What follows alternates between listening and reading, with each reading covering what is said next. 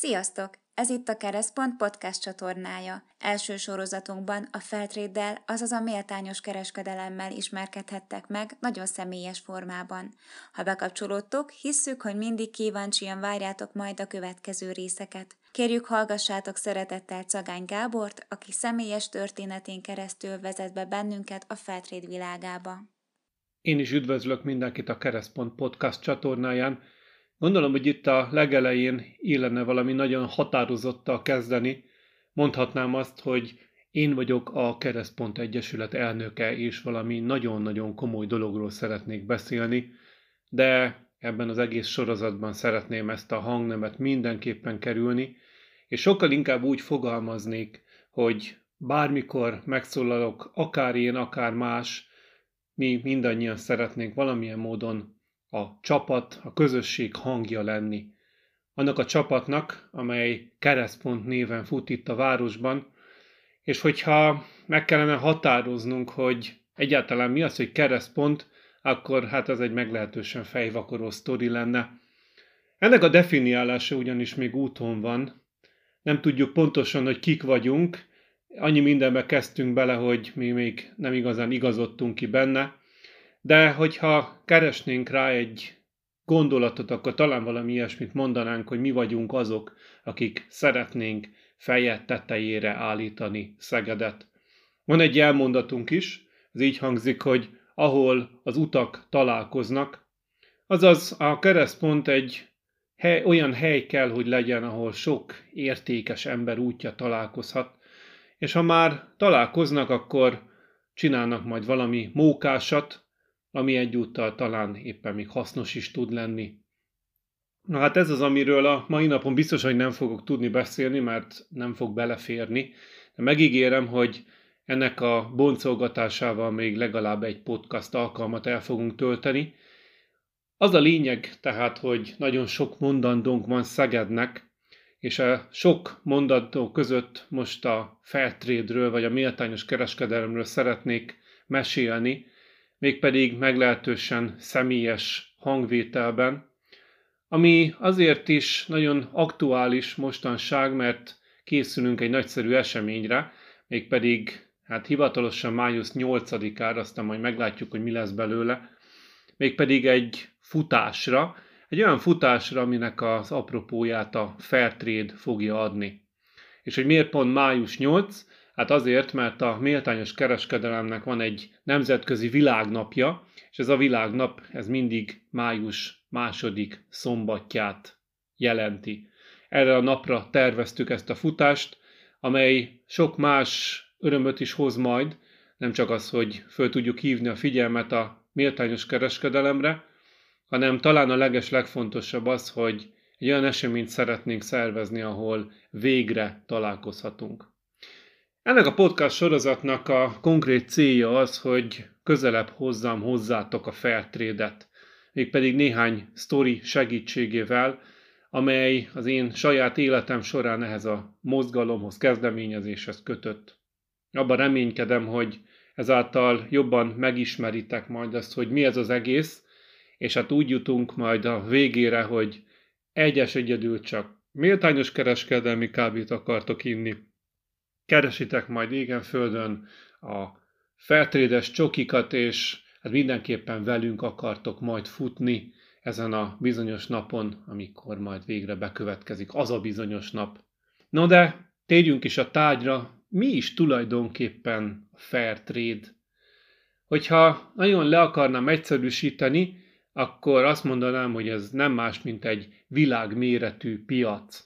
Gondolom, hogy mindenkinek megvan a piac képe, emberek hömpölyögnek már normál esetben, amikor éppen nem járvány van, megyünk a sorok között, találkozunk a nénivel, bácsival, fiatalemberrel, vagy bárkivel, aki tá- árulja a kis termékét, oda megyünk hozzá, ő mond egy árat, ami neki megéri, és mi kifizetjük ezt az árat. Azt gondolom, hogy ez eddig abszolút nem bonyolult, és mindenki még velem van és érti, hogy miről van szó. Na ezt fogjuk egy icipicit megtekerni. Tekintve, hogy egyelőre Magyarországon még nem termelünk mondjuk banánt, kávét, kakaót, vagy éppenséggel teát, ezért a Fairtrade egy újabb lehetőséget ad számunkra, hogy ezeket az árukat is ugyanúgy vásároljuk meg, mintha éppenséggel egy piacon sétálgatnánk. Egy olyan áron, amely biztos, hogy megéri a termelőnek, azaz a termelő szempontjából ez egy méltányos ár, méltányos kereskedelem lesz.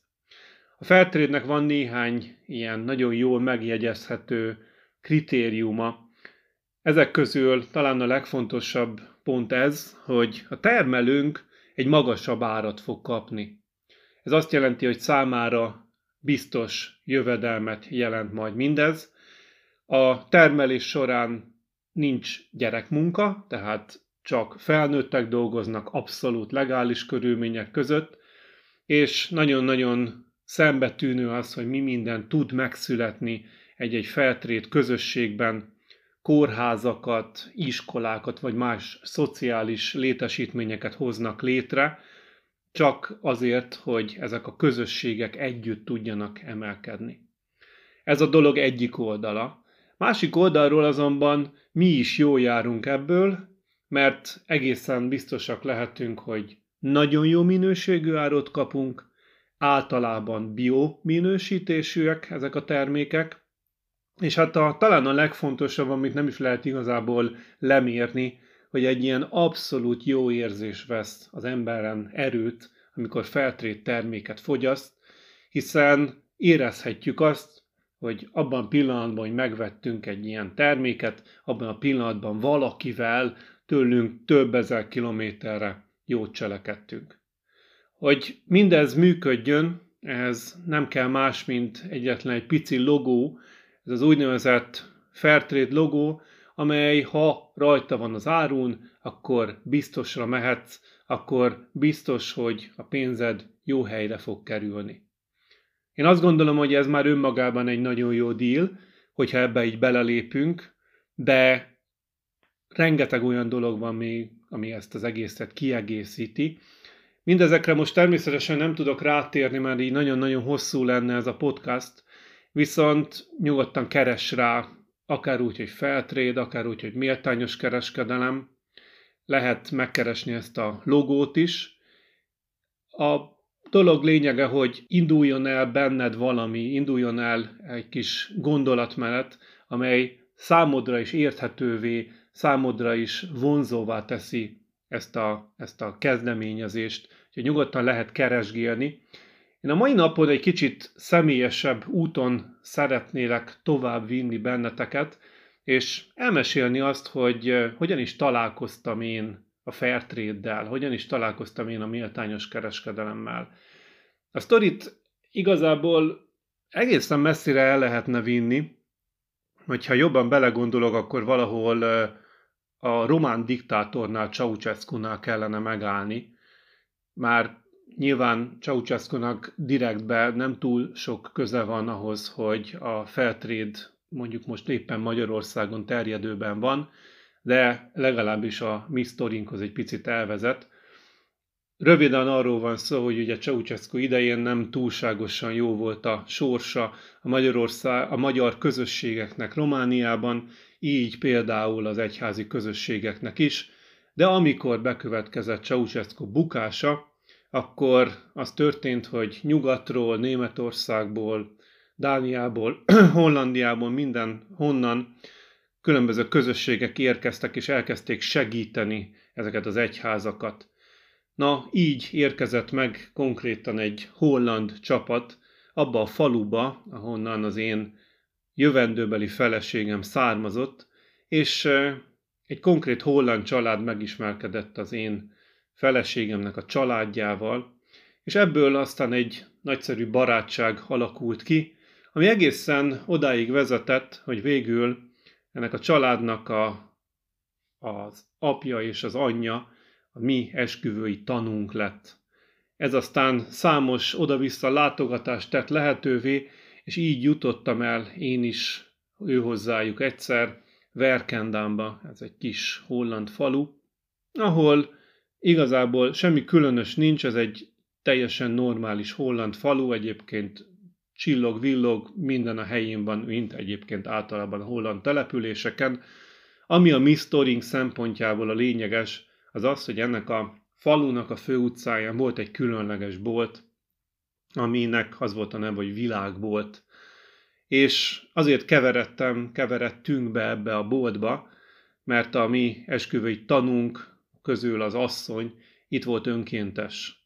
És egyszer elvitt bennünket ebbe a boltba, megmutatta azt, hogy mi is történik ott, mi is ennek a lényege, és amikor beléptünk oda, akkor azt láttuk, hogy ez egy, ez egy valóban nagyon különleges hely. Ha körbenéztünk, akkor láttunk mindenféle egzotikus, kézműves tárgyakat, jobbra kávét, balra teák sorozatát, mindenütt színek voltak, és az egész boltot betöltött egy különleges illat. Érezhető volt, hogy ez valami nagyon-nagyon speciális hely.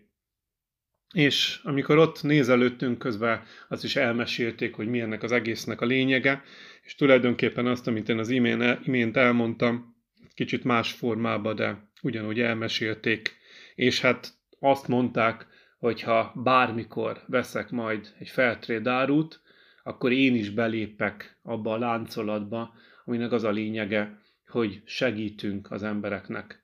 Ott rögtön meg is tettük ezt. Én emlékszem, hogy az első olyan termék, amit megvásároltam, ez egy alma fahéjas tea volt, ami önmagában is nagyon-nagyon-nagyon finom volt, de sokkal jobb érzés volt az, hogy ezzel a vásárlással valami egészen különlegeset tettem.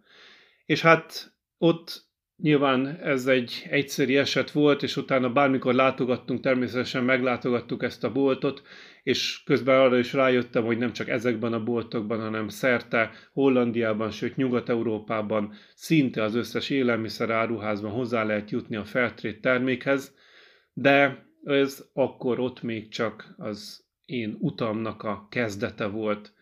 Még jó pár évnek el kellett telnie ahhoz, hogy Magyarországon, Szegeden is belefussak a Fairtrade első fecskéibe, de hogy ez a történet mi erről majd legközelebb fogok beszélni.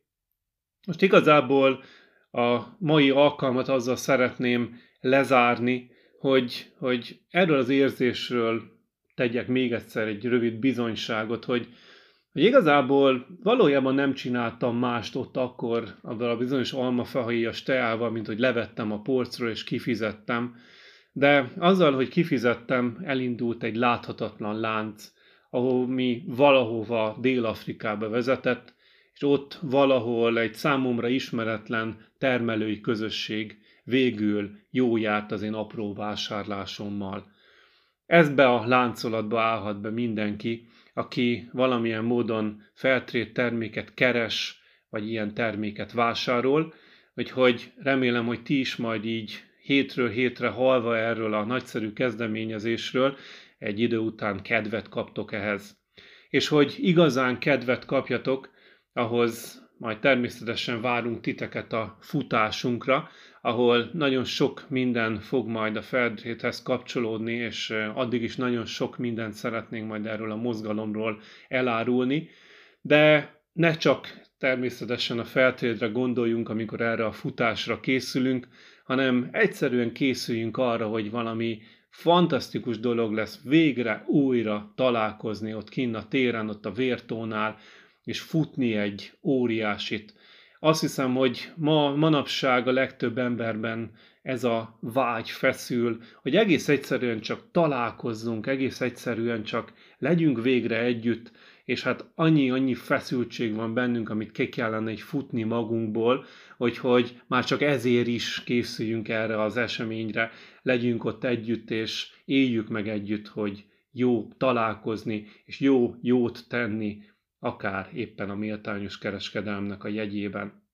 Remélem, hogy felkeltettem az érdeklődéseteket, és két hét múlva is majd velünk tartotok, és tovább haladhatunk ebben a bizonyos sztoriban, és minden alkalommal, amikor egy kicsivel többet elárulok így a személyes életemről és a találkozásaimról a méltányos kereskedelemmel, akkor majd arról is fogok majd többet elárulni, hogy hogyan is működik a Fairtrade, hogyan lehet ebbe bekapcsolódni, és tulajdonképpen miért jó ez mindannyiunknak, hogy e mozgalom mögé beállunk. Köszönöm, hogy meghallgattatok, és találkozzunk legközelebb is. Sziasztok! Köszönjük, hogy meghallgattátok a Keresztpont Podcast eheti fejezetét. Találkozunk két hét múlva, és addig is kövessétek más tevékenységeinket a Keresztpont Facebook és Instagram oldalán, valamint iratkozzatok fel YouTube csatornánkra.